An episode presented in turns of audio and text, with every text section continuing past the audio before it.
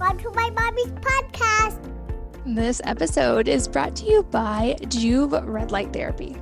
Red light therapy, also called photobiomodulation, has been a part of my life for a lot of years. I discovered this years ago when doing some research and specifically found the benefits for hair, skin, thyroid, energy levels, uh, many other things as well. And the reason for this is that our bodies need light. We think about food as the fuel for our bodies, and it is, but light is also a very important type of fuel for our bodies and for our cells. And many of us get too much of certain types of light, like blue, artificial indoor spectrums of light, and not enough of other types of light, like outdoor light, all the spectrums that come from the sun, and including red light which is why I love having an option in my house where I can make sure I'm getting enough red light daily. It's done wonders for my wellness routine, and it's why I have made it such a priority. I've noticed a difference in my energy levels and in my skin when I use it regularly. And I wanted to talk to you about Joovv today specifically because they have long been the leader in red light therapy, but they've also just now come out with a new generation of devices that have some upgrades that are really exciting. Their devices are sleeker, lighter, and with all of the same power of their original devices, but they've intensified their coverage area. So you can stand as much as three times further away and still get the recommended dosage. I find this lets me work out or do other activities still close enough to the light to get the benefits. They've also upgraded their setup so it's very quick and easy to build and can fit in almost any space depending on your size requirements couple really cool features about these new devices. They have something called Recovery Plus mode, which uses pulsing technology to give your cells an extra boost after a tough workout or a stressful day. And I find that sleep is one of the most important aspects of health. And I have used red light therapy at night to help wind down for the day quite often, but their new devices have something called ambient mode, which is calmer, lower intensity light that's especially beneficial at night.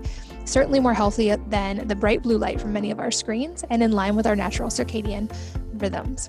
For a limited time, Joovv is hooking up listeners of this podcast with an exclusive discount on a first order.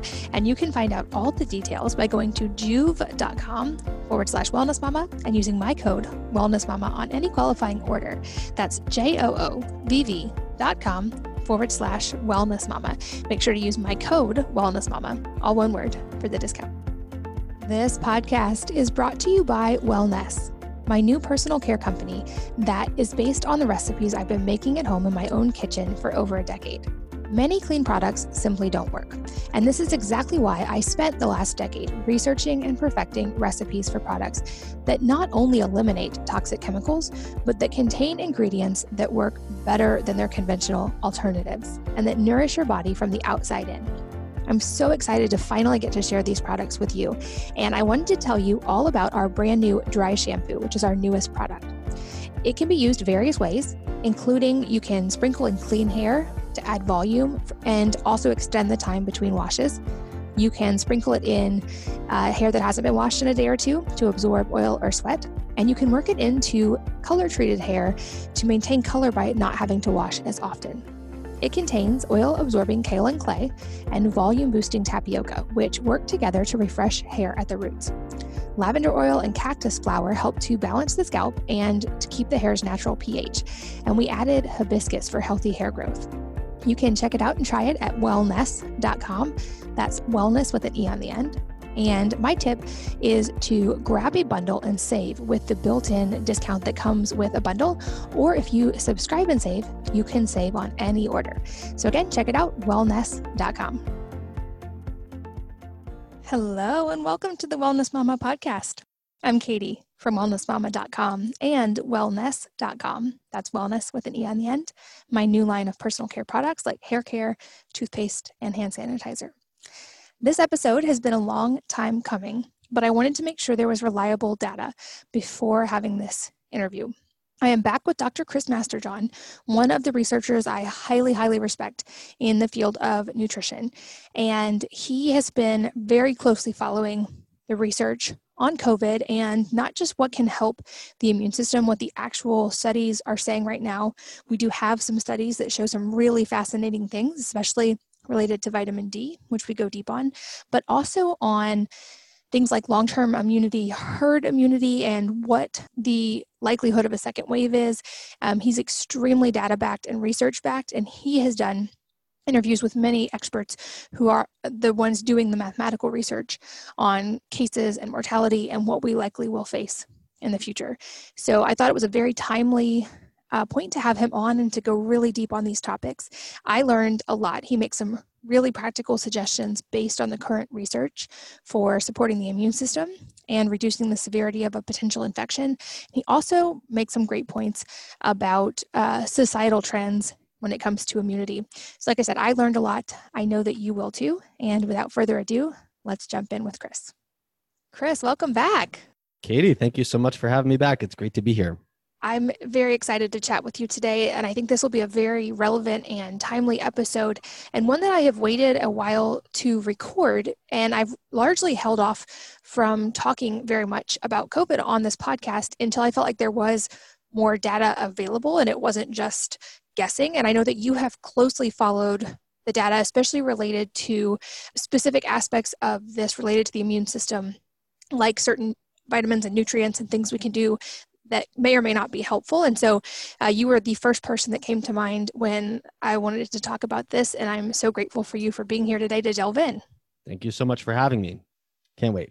So, I think to start, there definitely seems to be common recommendations around certain vitamins that are speculated to have a positive effect in supporting the immune system, which then, of course, might help in cases like respiratory illness. And I want to make sure, obviously, that we're not making any medical claims. I know you are always very careful to echo that as well and um, that none of this is medical advice but you do have an expertise in the nutritional side of this and i think this is where um, it's really important to go deep because this is a tangible thing that we're all very much in control of and we have the ability to choose what we consume on a daily basis. So, to start with some of the common ones that are recommended, um, I've even seen these in the mainstream media being recommended recently um, things like zinc and vitamin c vitamin d and i'd love to go through those almost just line by line and go through what is the research actually showing now that we are starting to have some actual data so let's start since it's still a little bit sunny outside in some places let's start with vitamin what is the actual research and data showing on vitamin d and covid right now yeah. Uh, so, out of everything, vitamin D has the largest body of literature behind it and it has the strongest amount of evidence of any nutrient for COVID 19, whether for or against efficacy. And the evidence happens to lie right now very strongly in favor of vitamin D being very effective.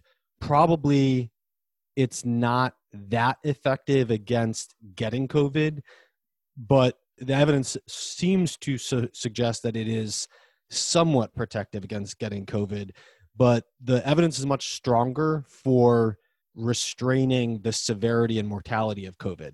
And so in that case, we've moved from having a pretty strong foundation of a large number of observational studies that were all saying the same thing that maintaining vitamin D status at least 30 nanograms per milliliter is associated with a much lower severity and mortality for, of COVID. We, we now have moved from that to having a randomized controlled trial where, yes, it was small, and yes, we need to see it repeated by other people. But the first trial that was published showed that um, supplementation with vitamin D reduced the odds of being admitted into the ICU by 98%. And so that's an extremely strong finding. And that, of course, is not about mortality. Now, it just so happens that in that study, there were two people who died in the, in the placebo group, and there were two people, uh, there were zero people who died in the vitamin D group. But that's not enough people dying to run any statistics on. So it does look like it was strongly protective against mortality, but there's just not enough mortality in that study but it, it does show a very strong effect on severity by you know in this case almost wiping out the need for icu admissions. Now it's also the case that there are more than two dozen trials that are registered in the government database that are generally last i looked not further than the recruitment phase but are all designed to test treatment effects of vitamin d and so in probably three or four months, we will have a much larger body of research on treatment effects for vitamin D. But to have roughly a dozen observational studies all saying the same thing, and to now have the first randomized controlled trial come out and confirm what those observational studies were saying, just is very strongly in favor of vitamin, uh, vitamin D, particularly in the context of reducing uh, the severity of COVID. And my suspicion based and I should I should say and completely acknowledge that when this first became a concern, I was actually against vitamin D supplementation because there were legitimate concerns and I, and to be honest, I was I turned out to be wrong, but I think I was correct in being concerned about this.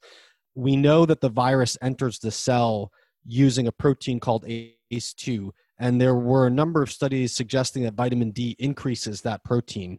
And that happens to be a positive effect for health because ACE2 is helps reduce blood pressure and helps maintain a healthy cardiovascular system and a healthy respiratory system. Uh, however, given that that protein is hijacked by the virus to get into cells, and given a very large body of research showing that it is basically the limiting factor for how uh, w- w- for whether the virus can infect you and what cells it can infect and how big the infection will grows it made sense to be concerned about that. But it seems that vitamin d because of its effects on the immune system besides that protein you know completely separate from that because it appears to limit the and of course vitamin d does make antiviral peptides but because the evidence is stronger for severity and mortality than for infection risk i think it's more what is more operative is vitamin d's effect on regulating the immune system. And vitamin d happens to be capable of for example restraining the production of interleukin 6 also known as il-6 which is probably the most central molecule that is responsible for inciting the cytokine storm that can make COVID much worse and uh, is a very strong predictor of respiratory stress and winding up on a ventilator. And so, my suspicion is that what vitamin D is mostly, uh, or at least most strongly doing, is that just having normal vitamin D status and not being suboptimal or inadequate or deficient basically puts you in a situation where you might get sick, but you're not going to have the inflammation, uh, or you're much less likely to have the inflammation just totally spiral out of control. And because the severity and mortality risk of COVID is much less about direct viral damage, not to say that, that that's not the case at all, but it's much less about that. And it's much more about do certain parts of your immune system responsible for clotting and respiratory stress and tissue damage do those just totally spiral out of control. And vitamin d probably is acting to restrain that and probably that's what it's doing. But i think the take home message is if you have the foresight to be able to manage your vitamin d status before you get sick at all just maintaining your vitamin d status in the normal range according to the laboratory which means keeping it in the at least the low to mid 30s in nanograms per milliliter. So reference range is usually 30 or 32 or something like that. Just being above that bottom seems to account for almost all of the effect observed in these studies. And so, you know, uh, you mentioned the disclaimer, and, and yes, I completely will voice the disclaimer. I'm not a doctor, I'm not a physician, I'm also not an epidemiologist. You know, vitamin D is well within my expertise, but uh, we can't tell people what will have a treatment effect, what to do when they get sick.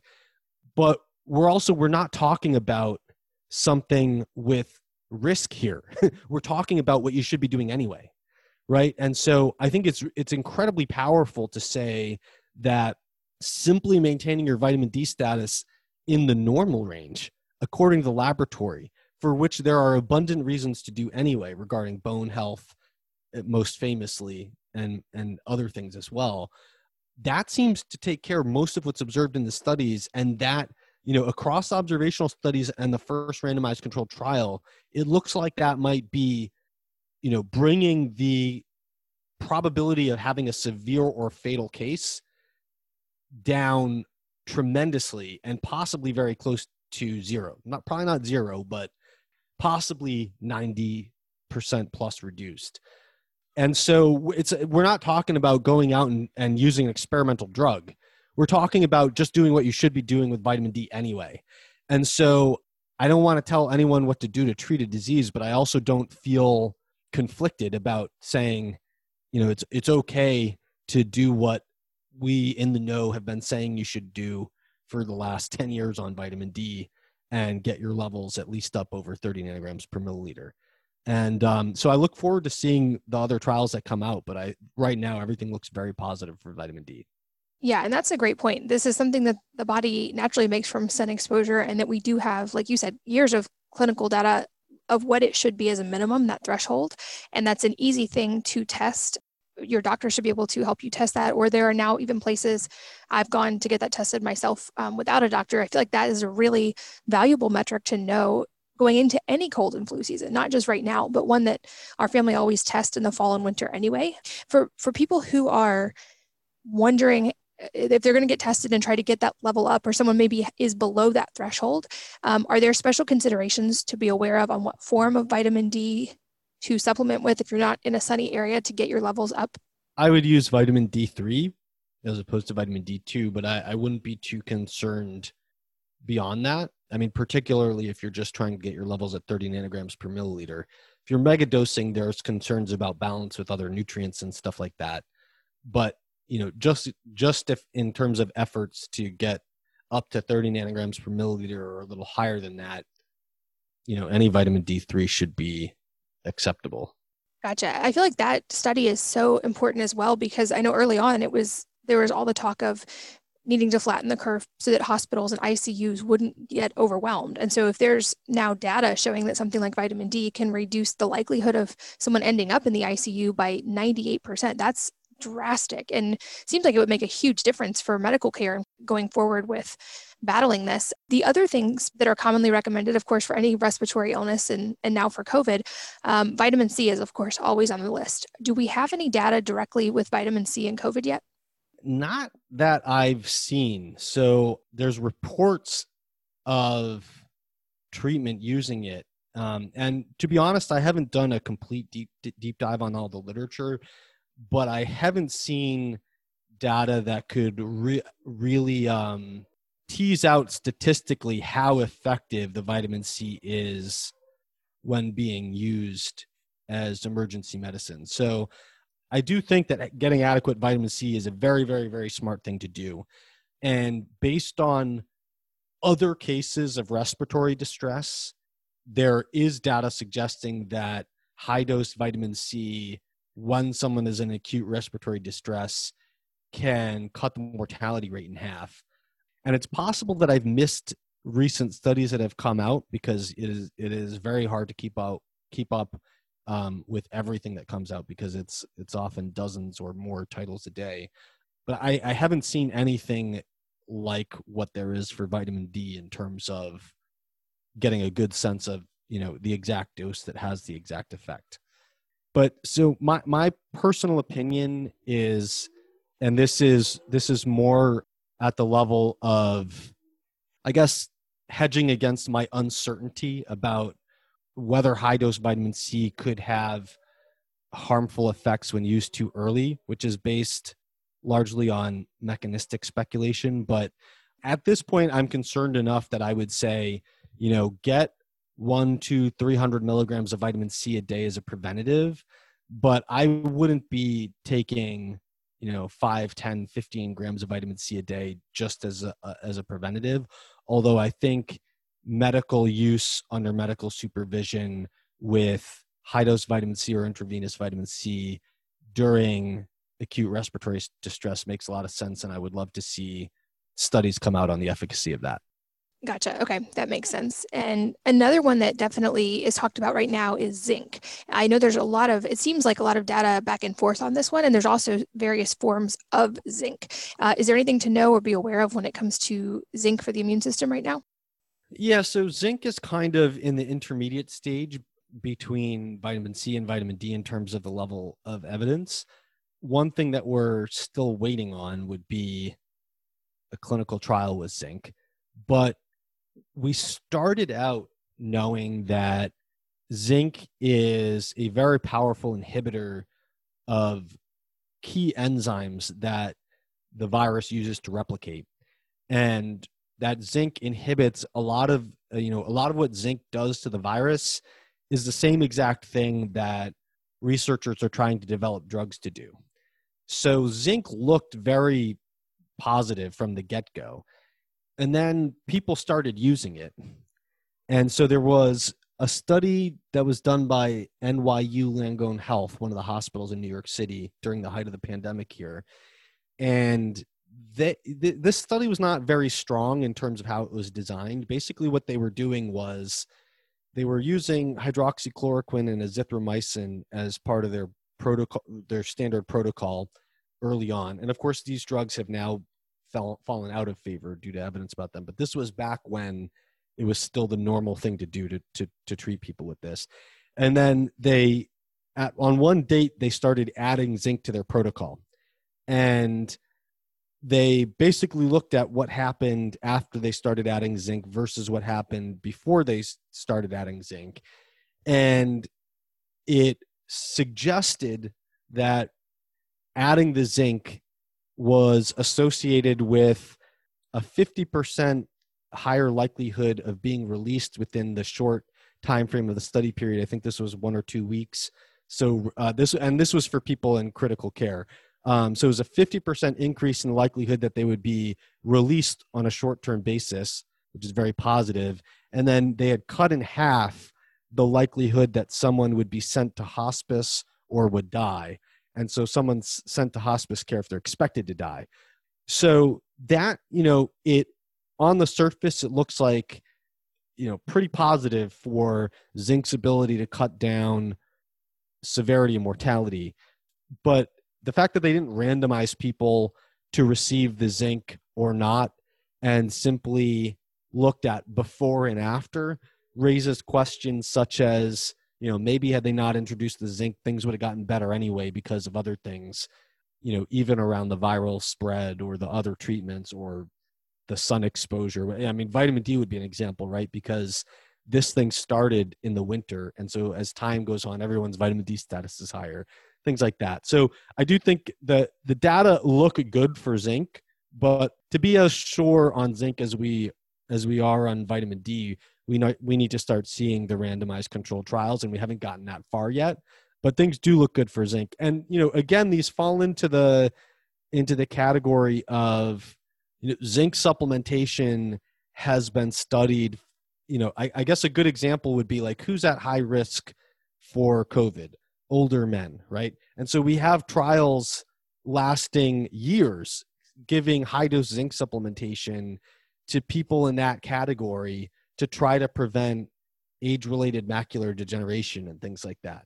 And so, you know, we know it's safe for people in the plus 65, plus 75, or even plus 80 age group to supplement with 85 milligrams of zinc a day for two years and so again, we're when we're talking about zinc supplementation, especially on a sh- short to medium term basis, we're not talking about something that risky. And so I, I think that it just makes sense if you're in a high risk situation to be proactive about zinc supplementation because there's very little harm in it and the data might not be completely solid on the treatment effect but it looks good and so I, I think you know in terms of zinc supplementation probably the and this is of course is a very complicated topic but if if if i were to try to come up with a simple rule i would say if you're in a situation where you're really worried about coming in, in contact with covid and I, I would define that as there's an active and growing caseload in your area or maybe cases haven't been that bad, but schools just opened up and you don't know what's going to happen the next two weeks, or cases have been really high and they're not going down, or you're traveling, or you work in an indoor environment where people, you know, I guess if you worked indoors in a restaurant or a coffee shop even if covid's not that bad in your area you're probably in a higher risk category whatever. How you and you can define it how you want but if you consider yourself in a moderate to high risk situation in terms of coming into contact with covid i personally would consider it wise to step up zinc supplementation on the order of maybe taking 15 milligrams of zinc three times a day. It's best on an empty stomach, but if it nauseates you, you should take it with food, but you should always try to take it with a meal that doesn't contain any whole grains, nuts, seeds, or legumes. And so it's better to space it out, but you know, you also have to consider what's practical and sustainable for you. So the ideal thing would be 15 milligrams of zinc. In terms of the form, I think a lot of different types of zinc are acceptable. I just don't like zinc picolinate or zinc oxide, but most other forms of zinc I think are good. And so 15 milligrams of zinc three times a day, either on an empty stomach or with some food that doesn't contain whole, whole grains, nuts, seeds, and legumes. And then uh, I also think that it, it's very useful to have a store of zinc acetate lozenges.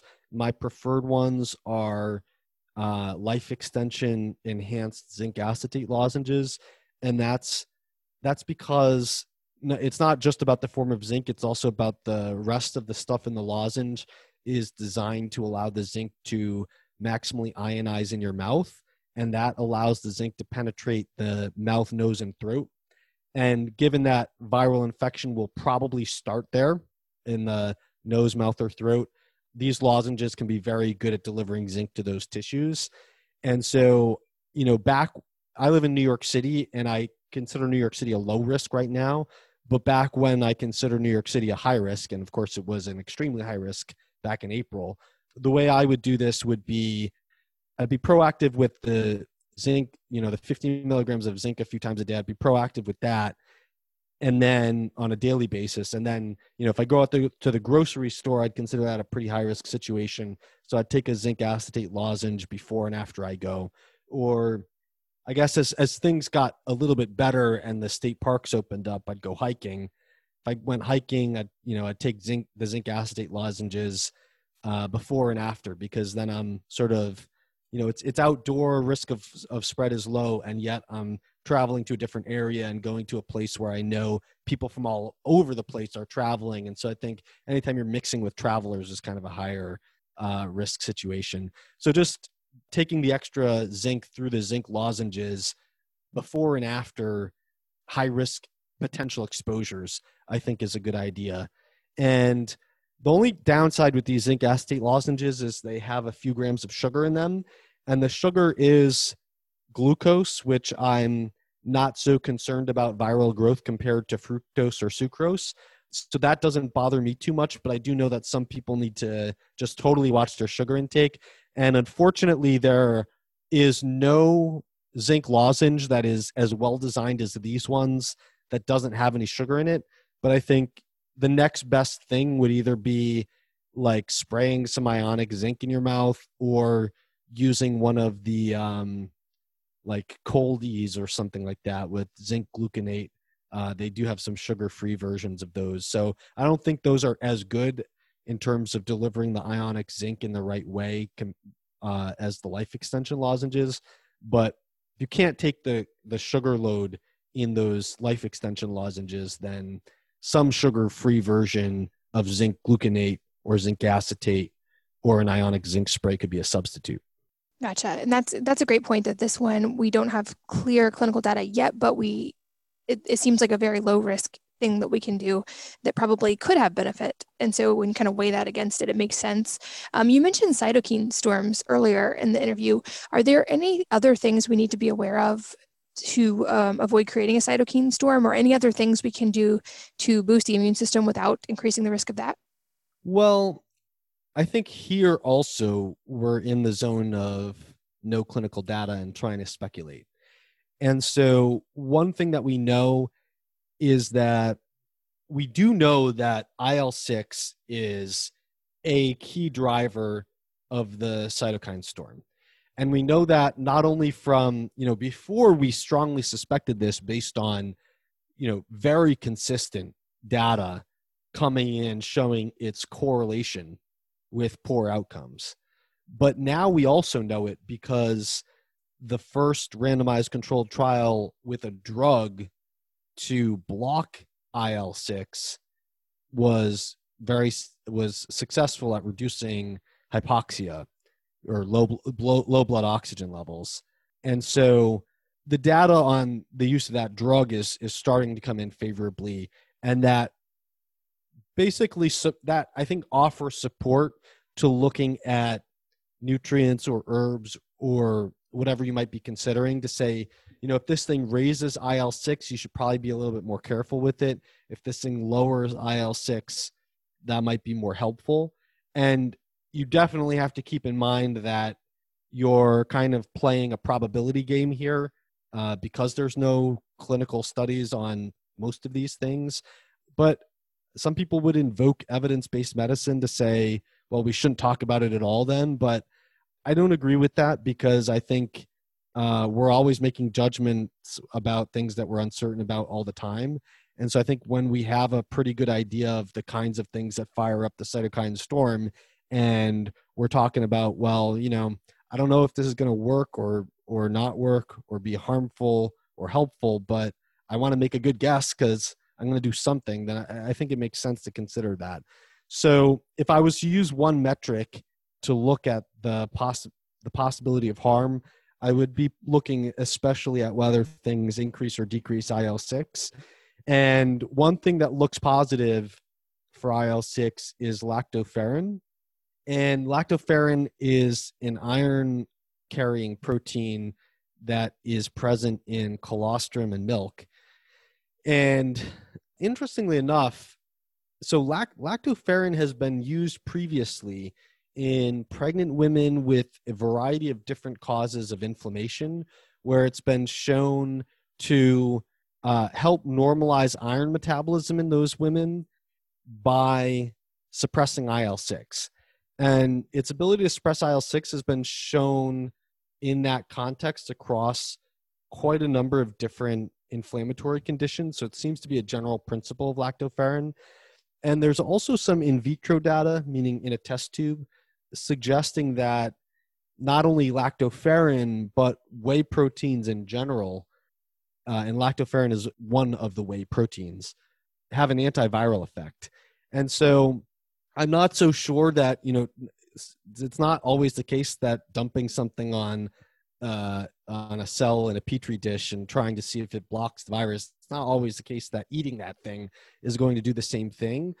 But because lactoferrin has been shown in supplementation trials to lower IL 6, and because there's a possible effect of whey protein generally being antiviral, and because the easiest way to get lactoferrin in is actually to take 20 to 40 grams of whey protein, then I think that getting 20 to 40 grams of whey protein is, you know, something that's more likely to have a positive effect uh, than not.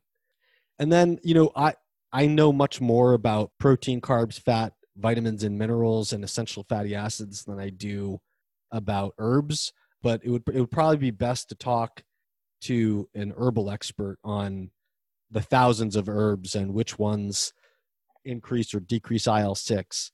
But I did do a comprehensive review on elderberry, and I did this a few months ago on the the many people were concerned about elderberry causing a cytokine storm and I did a comprehensive review of all the literature on elderberry and cytokines and the evidence just uh, I don't think it it favors being concerned about elderberry.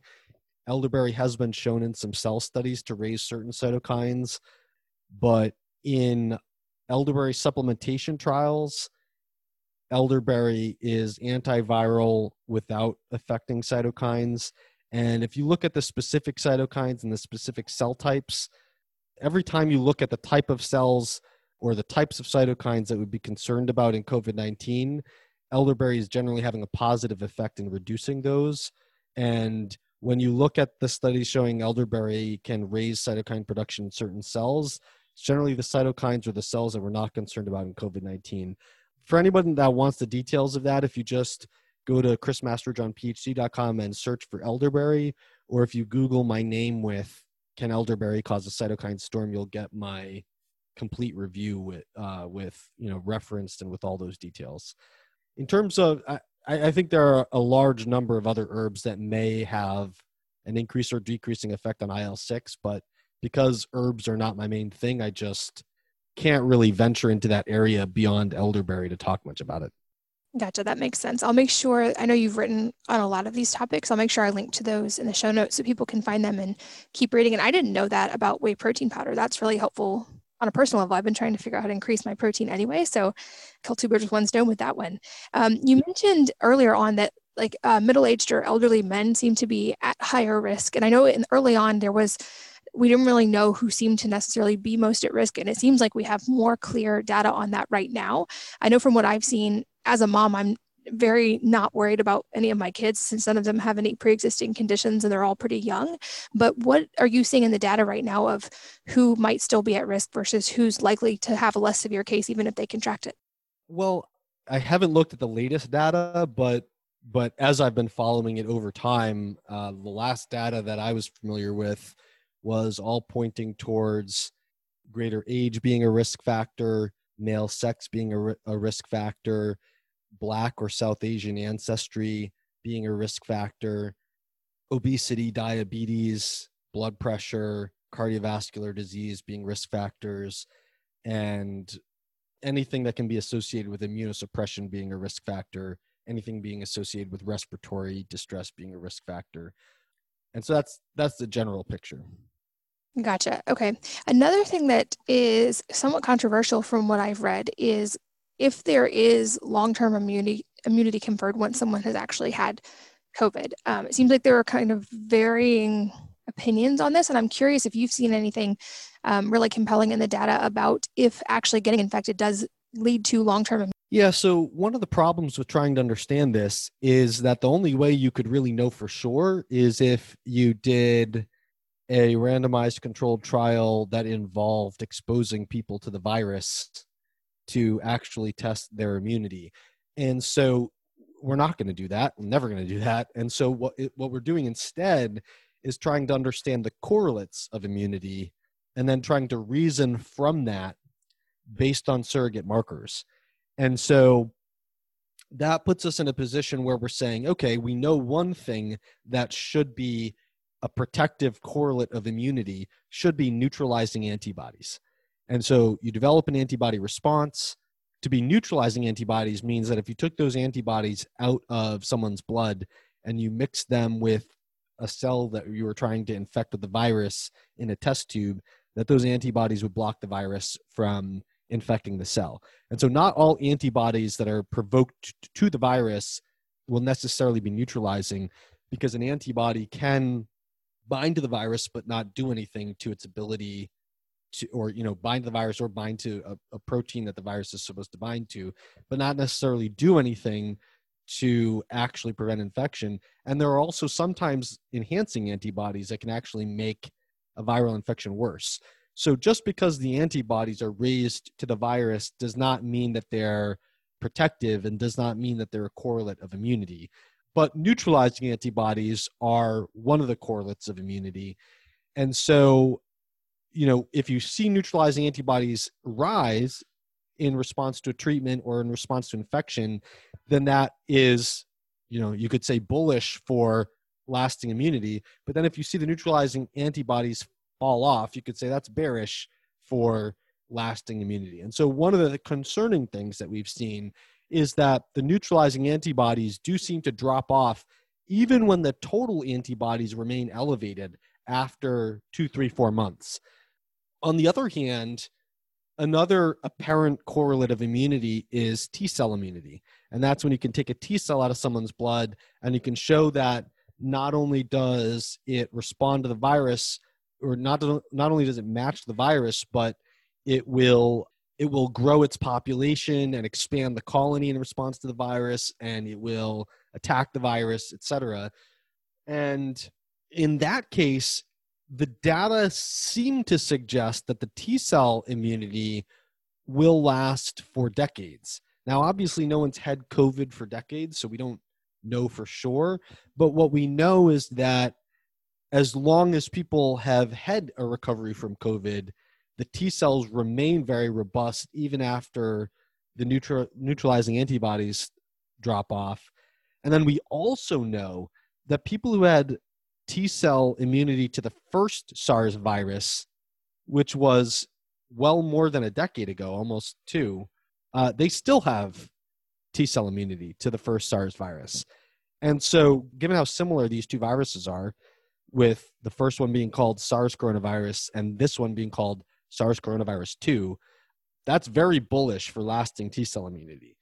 Now, the question is how much immunity from which mix of these things do you need to not get sick? And we just don't know and we'll never know the answer to that. All, all we could do is estimate it or model it. And you know, because because just because you have an immune response to something doesn't mean you didn't get sick, right? Uh, however, even even in the cases where, let's say you have you got sick, neutralizing antibodies disappeared, but you have very active T cell immunity. Even if you can get sick, you're probably not going to get anywhere near as sick as you got the first time around when you had no T cell immunity. Right? So it's it's very very very unlikely that after being infected someone's resistance ever drops to baseline. It might drop low enough to get infected again, but it probably is not going to drop in almost anyone low enough to allow a first infection that was as bad i mean a second infection that was as bad as the first infection and then also just because the neutralizing antibodies drop off doesn't mean that they're not going to rise back up if you were to get a second infection. And so there are uh, circulating b cells that have the potential to produce those antibodies that will stay there even when the neutralizing antibodies die off. So we don't know the answer, but we have some reasons to say, you know, maybe the maybe the immunity might start dropping off in a few months, but we also have other reasons to say there's a strong chance that even if it drops off somewhat, it's not going to drop off completely, possibly for decades to come. Now, the other kind of piece of the puzzle of looking at that is what happens in the real world data. And so, one thing that's interesting to me as someone who lives in New York City and someone who was exposed to all of the tangible ways this virus permeated everyone's life. I mean, obviously, you know, hurt some people much worse than others, but everyone who lived in New York experienced the sights and sounds of ambulances driving by all the time and so on. What's interesting to me is that if you look at the data for cases, hospitalizations, and deaths in New York City, they have been declining since April 7th, if I remember right. And sent, and for the past three months, they've basically been bottomed out. And so it seems like, you know, with four and a half months of straight decline and with uh, three months of being you know, very much bottomed out, it seems like if some people can get reinfected after three months, they're not uh, large enough in number to dominate a trend.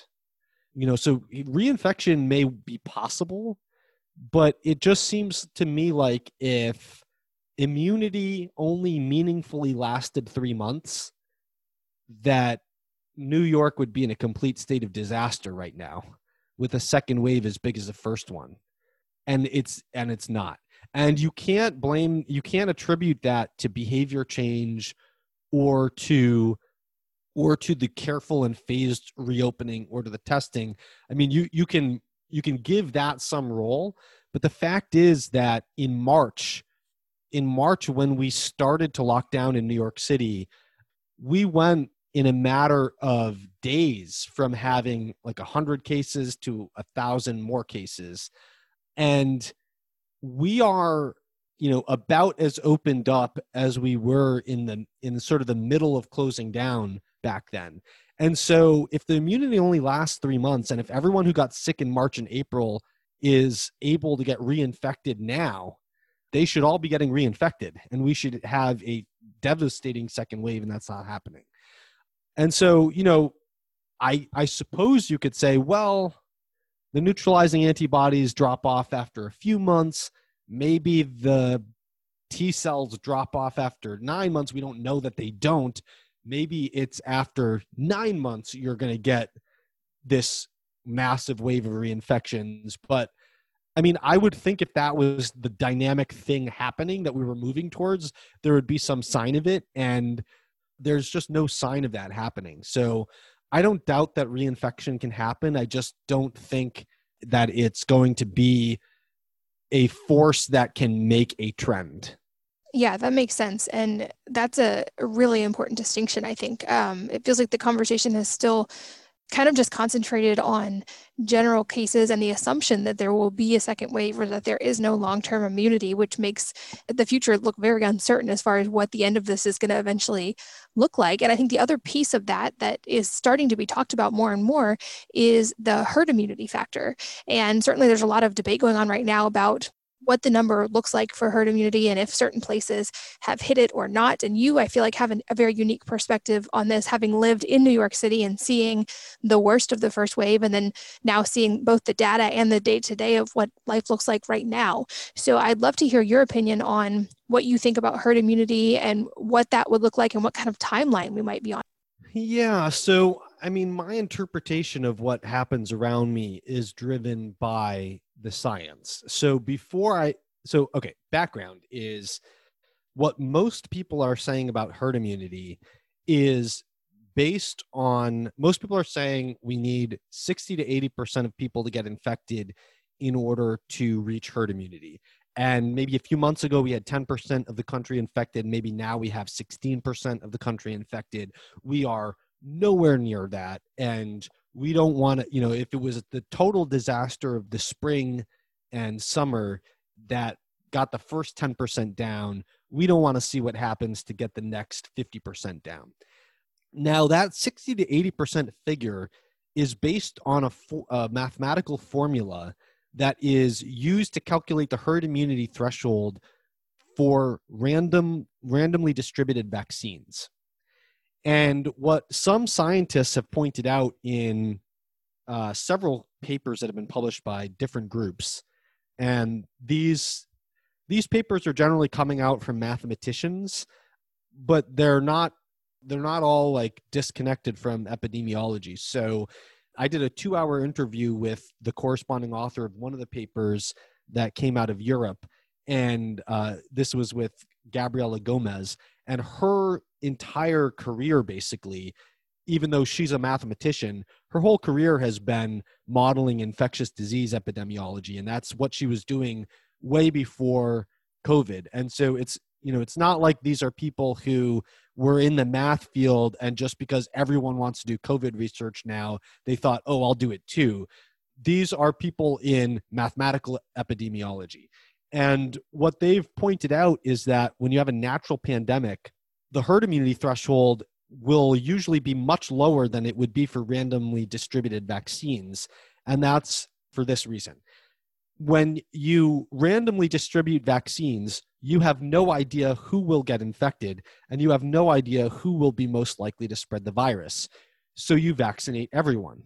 And that means that while you are, by random chance, immunizing some of the people who are most likely to spread the disease, you are also immunizing all the people who would never get sick in the first place, who would get sick but not spread, or who would spread the disease very little. And the reason is obvious, and that's that you have no idea who would spread the disease and who wouldn't.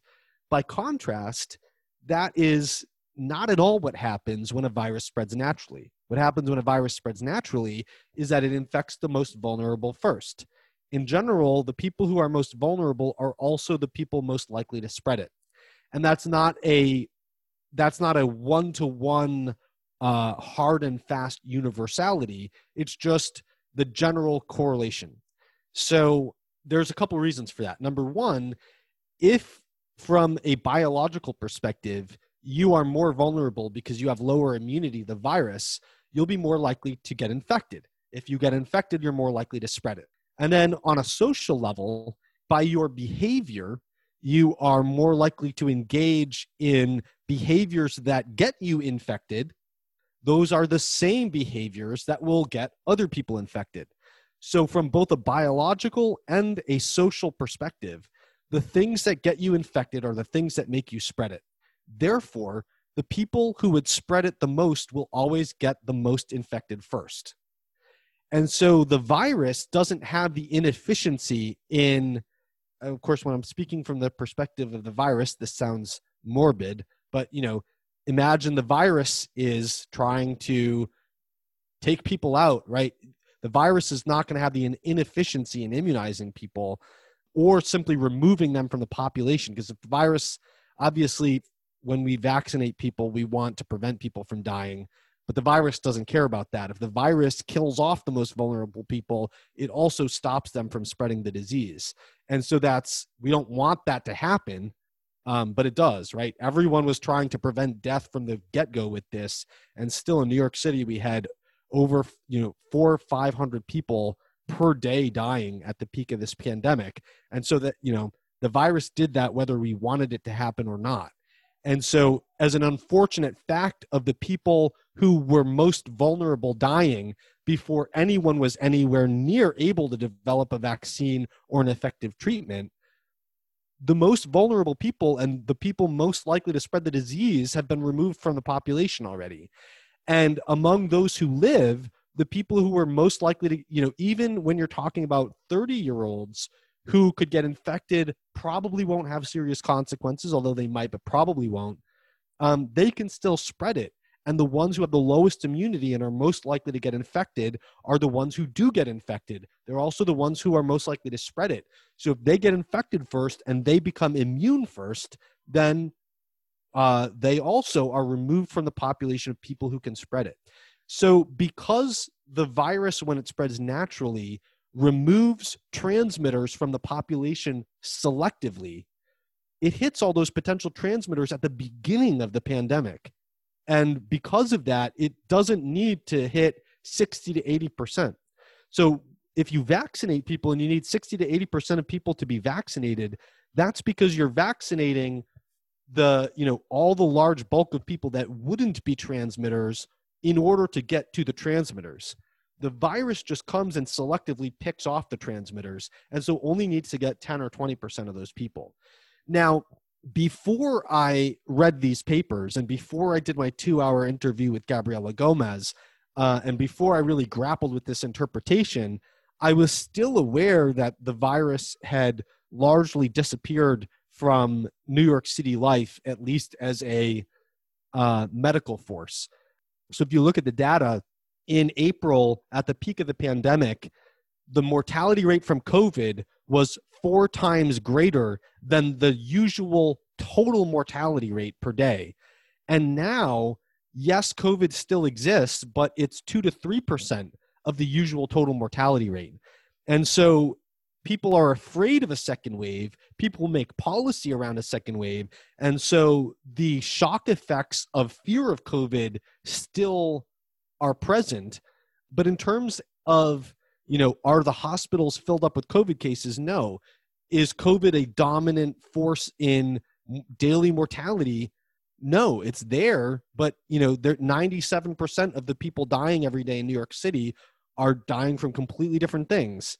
Um, and so before I looked at this at this herd immunity research, I would see I would basically argue the opposite of what I'm saying now. I, you know, people would show. I remember someone on on Twitter showed a graph comparing New York and Texas, and it was saying, yeah, Texas might be in a peak, but look at Texas. Tex, look at the peak of Texas per capita compared to New York. Yes, New York's is over, and yes, Texas is rising now. But the per capita number of cases or hospitalizations or deaths or whatever metric you want to use never got anywhere near what the peak of New York was. So I would respond to that and I would say, hey, look, that's because New York jumped on the lockdown very early on, acted very swiftly, and we've been very careful about reopening. We've been very good about testing. But now that I've read the research arguing in favor of New York City having hit herd immunity, I cannot help but see that we've had our cases and our and our mortality being in steady decline since since the early to middle of April. more than four and a half months ago. And for about three months, we've had a completely flat, we've had completely flat, bottomed out stats for this. And that's despite the fact that we are in phase four of a reopening that started in June. And so, how can reopening and reopening and reopening and reopening in these phases, how can that not have any perceptible increase in the caseload? And I think now, granted, just in the last week, they are talking about the cases uh, increasing, but I think this is because they're testing people so systematically, and so they are seeing the percent positivity rate increase in their in their systematic testing of people. But if you look at the at the uh, cases, the data for cases, it's you know you can barely tell whether there's any signal rising above the noise. It's not clear that there's an uptick yet. Uh, but more importantly, there's definitely no uptick in hospitalizations or deaths. Um, so whoever is getting infected right now, it's just not that serious. And you know this also would be predicted from the same exact principle, right? Because just as you as the virus would pluck off the people most likely to be a transmitter early on it's also plucking off the people most vulnerable. So the if you know if the virus first hits the people with the least immunity then 6 months in even when it's infecting people enough to make them positive it should be affecting the, infecting the ones who had good enough immunity that they didn't get infected back in March. So because of that better immunity, when they do get infected in September or October or November, they're not, it's not as likely to be serious. And so I think that's probably what we're seeing. And the general trend that there's just been this completely flat line that has basically not changed for all these months. I, I just think that it's uh, far more likely that what happened is we got hit so hard despite our best efforts to stop it that we can never get hit that hard again. And I, you know, I think it's important to note that herd immunity doesn't mean the end of caution. It just means that that enough of the transmitters have been infected that you're not going to have exponential growth. You are instead going to have all things being equal a de- a decline in caseloads whether it's fast or slow and it also doesn't mean if you make some dramatic change to policy where you open back up that you're not going to see some temporary small uptick. It just means that that uptick is not going to create a second wave that looked anything even 10% like the first one. And so, no, I don't think the end of caution has come, but I think that, you know, for New York City, I think we clearly got hit so hard that we have overshot herd immunity. Caution shouldn't be, you know, thrown away but we do need to to balance that in perspective. And I think there's a lot of other areas where you know if you see them spiking, and I, I think this is a great test to do. Like if you hear someone talking about a spike in cases in a particular area, then what you should do is you should go to Google and you should Google the case number in that area. Then you should open a new tab, Google the population in that area, divide one by the other, and see whether it's gotten up to the level in New York City or not. You know, so when Spain was having its second wave, or Spain is having its second wave, even with the second wave peak, even now, Spain has, you know, 70% fewer cases per capita than New York City had in total. And so when you look at that, you have to keep that in perspective that the places that are really getting hit the hardest now are generally the places that didn't get hit hard before. And there's not really anywhere that got hit as hard as New York City did that is having a second wave that looks like the first one. You know, Sp- Spain's second wave in caseload looks as bad as its first one. In hospitalizations and deaths, it does not look as bad as its first one. Um, but in cases, it does. But you know, you take the first wave and the second wave, add them together, and it still doesn't get anywhere near uh, New York City's first wave. And so that's why the second wave is that bad. And I, I think that that's, uh, look, I'm not an epidemiologist. I do not have the final say on this stuff, but I think we really need to open up the conversation around this because there are very good mathematical epidemiologists who are coming up with these models.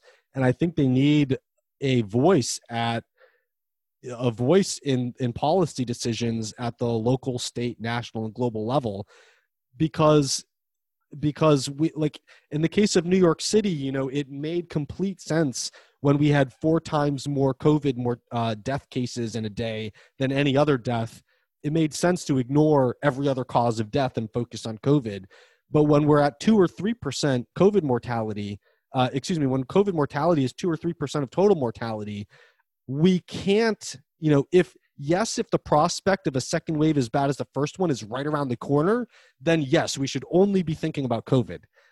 But if there's a very strong case to be made that that second wave as bad as the first one is not right around the corner, then it becomes, you know, it behooves us morally, ethically, and rationally to not ignore the 97% of mortality that isn't COVID.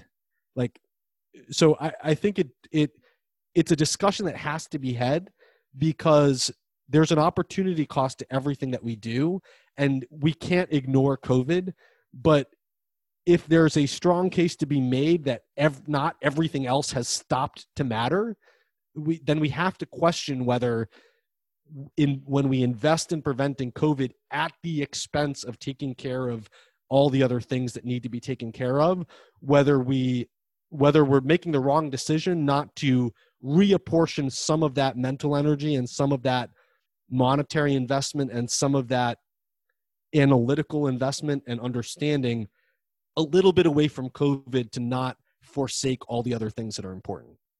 Yeah, I think you put that so well. And this is one of the reasons I love your work and the research you do and how intellectually honest you are. And even the number of times in this conversation that you said, you know, early data looked like this, and then I changed my mind in light of new information. I think we need more voices like you and like these epidemiologists and researchers that you're talking about to have an honest conversation about this going forward. Because, like you said, we're at a place where we need to look at cases versus the mortality and hospitalization. And I feel like those just keep getting lumped into the same conversation. And I think you put it so well. It's not the time for the end of caution, but it is time to consider other potential consequences and look at total harm minimization, not just number of cases of COVID when we're seeing businesses shut down and the economy decline and kids not being able to go to school. Uh, my opinion is at this point, we all need to be responsible for doing our own research and looking at the data and I love Charlie Munger's idea of, you know, earn the right to have an opinion by knowing the other side of that opinion as well as your opponent might. Actually look at the conflicting data and challenge yourself. Make sure that your conclusions are backed by research and data and not just um, you know alarmist post on social media. And so i will make sure i put links in the show notes for people to follow you and to keep up with the nutritional side of this. And you've been doing like you mentioned some great interviews that i think really bring some important points to light. And this is why I felt like it was finally time to open this conversation on here and to share this data with my listeners. Because, like you said, I think this is a really timely um, and important topic right now as we look forward to what what will policy be for the rest of the year for early next year and will there be as dangerous of a second wave as we keep hearing there might this episode is brought to you by Joovv Red Light Therapy. Red light therapy, also called photobiomodulation, has been a part of my life for a lot of years. I discovered this years ago when doing some research and specifically found the benefits for hair, skin, thyroid, energy levels, uh, many other things as well. And the reason for this is that our bodies need light. We think about food as the fuel for our bodies, and it is, but light is also a very important type of fuel for our bodies and for our cells. And many of us get too much of certain types of light, like blue, artificial indoor spectrums of light, and not enough of other types of light, like outdoor light, all the spectrums that come from the sun, and including red light which is why I love having an option in my house where I can make sure I'm getting enough red light daily. It's done wonders for my wellness routine, and it's why I have made it such a priority. I've noticed a difference in my energy levels and in my skin when I use it regularly. And I wanted to talk to you about Joovv today specifically because they have long been the leader in red light therapy, but they've also just now come out with a new generation of devices that have some upgrades that are really exciting. Their devices are sleeker, lighter and with all of the same power of their original devices, but they've intensified their coverage area. So you can stand as much as three times further away and still get the recommended dosage. I find this lets me work out or do other activities still close enough to the light to get the benefits. They've also upgraded their setup so it's very quick and easy to build and can fit in almost any space depending on your size requirements a couple really cool features about these new devices. They have something called Recovery Plus mode, which uses pulsing technology to give your cells an extra boost after a tough workout or a stressful day. And I find that sleep is one of the most important aspects of health. And I have used red light therapy at night to help wind down for the day quite often, but their new devices have something called ambient mode, which is calmer, lower intensity light that's especially beneficial at night. Certainly more healthy than the bright blue light from many of our screens and in line with our natural circadian rhythms. For a limited time, Joovv is hooking up listeners of this podcast with an exclusive discount on a first order. And you can find out all the details by going to joovv.com forward slash wellness mama and using my code wellness mama on any qualifying order. That's J O O V V dot com forward slash wellness mama. Make sure to use my code wellness mama, all one word, for the discount. This podcast is brought to you by Wellnesse my new personal care company that is based on the recipes I've been making at home in my own kitchen for over a decade. Many clean products simply don't work. And this is exactly why I spent the last decade researching and perfecting recipes for products that not only eliminate toxic chemicals, but that contain ingredients that work better than their conventional alternatives and that nourish your body from the outside in. I'm so excited to finally get to share these products with you. And I wanted to tell you all about our brand new dry shampoo, which is our newest product. It can be used various ways, including you can sprinkle in clean hair to add volume and also extend the time between washes. You can sprinkle it in uh, hair that hasn't been washed in a day or two to absorb oil or sweat. And you can work it into color treated hair to maintain color by not having to wash as often. It contains oil absorbing kaolin clay and volume boosting tapioca, which work together to refresh hair at the roots. Lavender oil and cactus flower help to balance the scalp and to keep the hair's natural pH. And we added hibiscus for healthy hair growth. You can check it out and try it at wellnesse.com. That's wellness with an E on the end. And my tip is to grab a bundle and save with the built in discount that comes with a bundle. Or if you subscribe and save, you can save on any order. So again, check it out wellnesse.com. What is your, just on a personal level, what does your day to day look like? Um, what is your personal risk assessment of the virus, or how has your life changed in New York now versus a few months ago? So, a few months ago, I would say I you know what i was just saying i think is is actually very well reflected in what i've done personally. So when we were in lockdown a lot of my energy was invested in buffering the psychological stress. So i i deliberately made some choices with my diet for example to allow more comfort foods you know still trying to select from the, the healthiest of comfort foods but still, you know, like pre-COVID, my diet was very much built around the function. Most of the time, the functionality of getting my nutrients in, and yes, I enjoyed home cooked pleasure pleasurable meals, went out to eat and whatnot.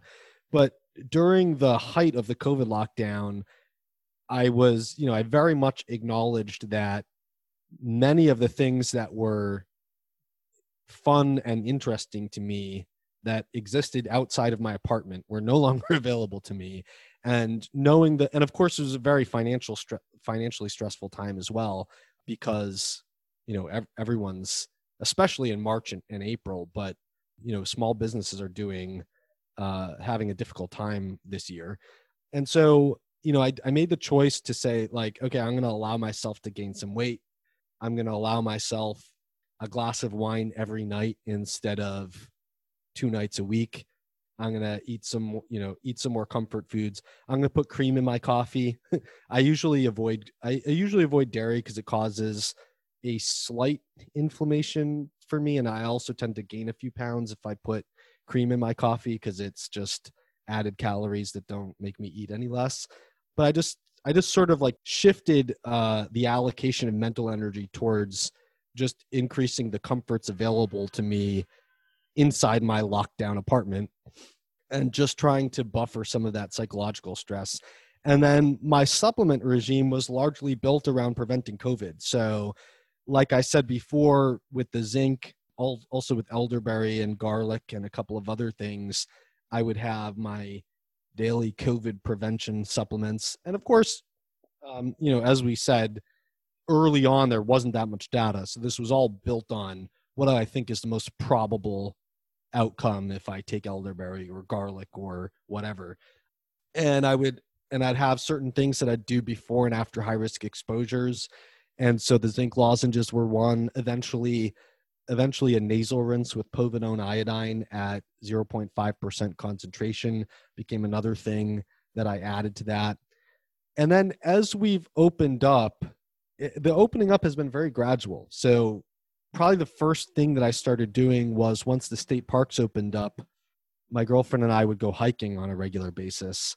And that, you know, that was one of the like we couldn't go to a play or go, you know, at first you couldn't go to restaurants either. Couldn't go to most entertainment, right? But we could go hiking and that's number one going to get get us physical activity when all the gyms were still closed number two going to get us outside where we get the benefits of sunshine including the vitamin D as well as many other things. Number three, just you know the whole forest bathing concept, just very much needed stress relief. And as that started, I I said to myself, okay, I'm gonna sort of like gradually shift. Let's say that 10% of let's say we're 10% back to normal compared to lockdown. Okay, I'm going to start taking a 10% allocation shift from my psychological stress and COVID prevention bucket and shift it back into, you know, what was I doing before to keep optimal body composition, to, you know, sort of have a stoic, non inflammatory, vitamin and mineral positive diet, and just gradually shift things back there. So I've just gradually decreased my. Uh, so, as an example, now I put cream in my coffee on weekends and I do black coffee during the week. Started to gradually decrease my alcohol consumption back to what it was before. Not quite, but you know, gradually.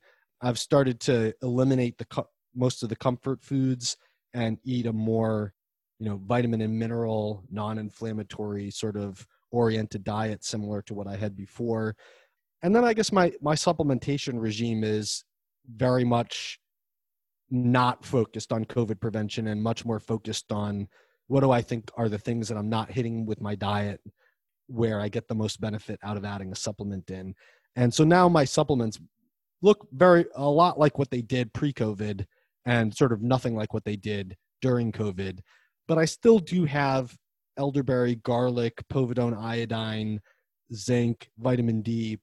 And I have those kind of in line for if I do something out of the ordinary where I think I'm uh, where I'm expecting that I'm mixing with travelers or I spend a lot of time, you know, now that indoor dining is around, say I participate in indoor dining, you know, things that are theoretically a higher risk, I'll prob I'll still add some of that sort of before and after high risk potential exposure prevention protocol.